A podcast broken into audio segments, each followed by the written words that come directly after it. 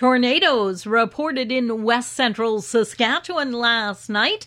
It's believed at least two of five tornadoes actually managed to touch down. John Ippolito is the crops extension specialist in the area. He says it doesn't appear as though there was any damage to crops, which are now at that vegetative state the one area that was impacted, I you know drove through this morning, and, and no evidence that the tornadoes actually uh, really hurt crop at all. So um, so that was kind of good news. The hail, uh, they were relatively large stones, uh, but not a lot of them. So not really seeing much in terms of damage.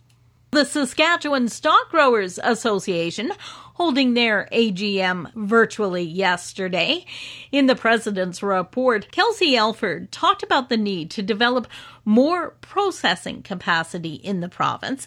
He says a lot of producers have been capitalizing on the opportunity for direct sale beef. The local abattoirs have been booked. It's hard to get an animal booked in because producers are taking it upon themselves to to market their own animals and it's been um, it's been an opportunity for them, and, and there's lots of room in this province to to grow that processing um, capacity.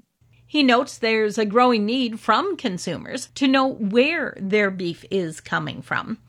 Recent rains in some areas of the province have been helping producers ease concerns over dry conditions. Elford says at their operation at Cairnport, they've been lucky enough to see about six inches of rain in the last couple of weeks. But prior to that, things had been pretty dry. He notes that stock growers are continuing to work with the province on developing efficient programming. You know, the drought put a lot of pressure on a lot of people, and and they made decisions to move livestock, and um, not sure what what feed situation is going to be in the fall. So we're continually working um, with the ministry on on the drought issues and um, putting the tools in place for that so that producers can be successful through the dry years.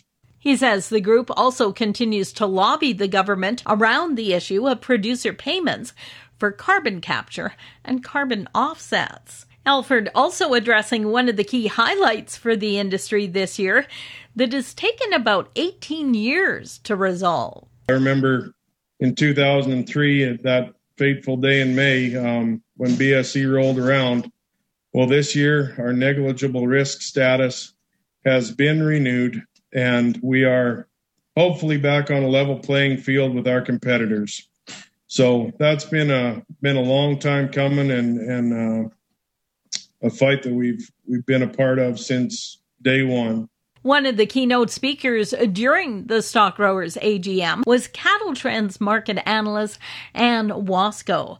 She covered a lot of ground, but talked about what's been happening in the cattle sector. Wasko notes it's no surprise but 2020 marked a year of challenges for the beef industry, with 2020 cow marketings down about 10%.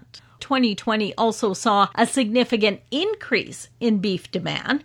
Beef demand up about 5.5% over 2019 levels. Retail beef prices were higher at the counter, up about 9% from 2019 levels. That didn't deter consumers who were dealing with stay at home measures and spending more time in the kitchen cooking meals. For Golden West, I'm Glendalee Allen Vossler.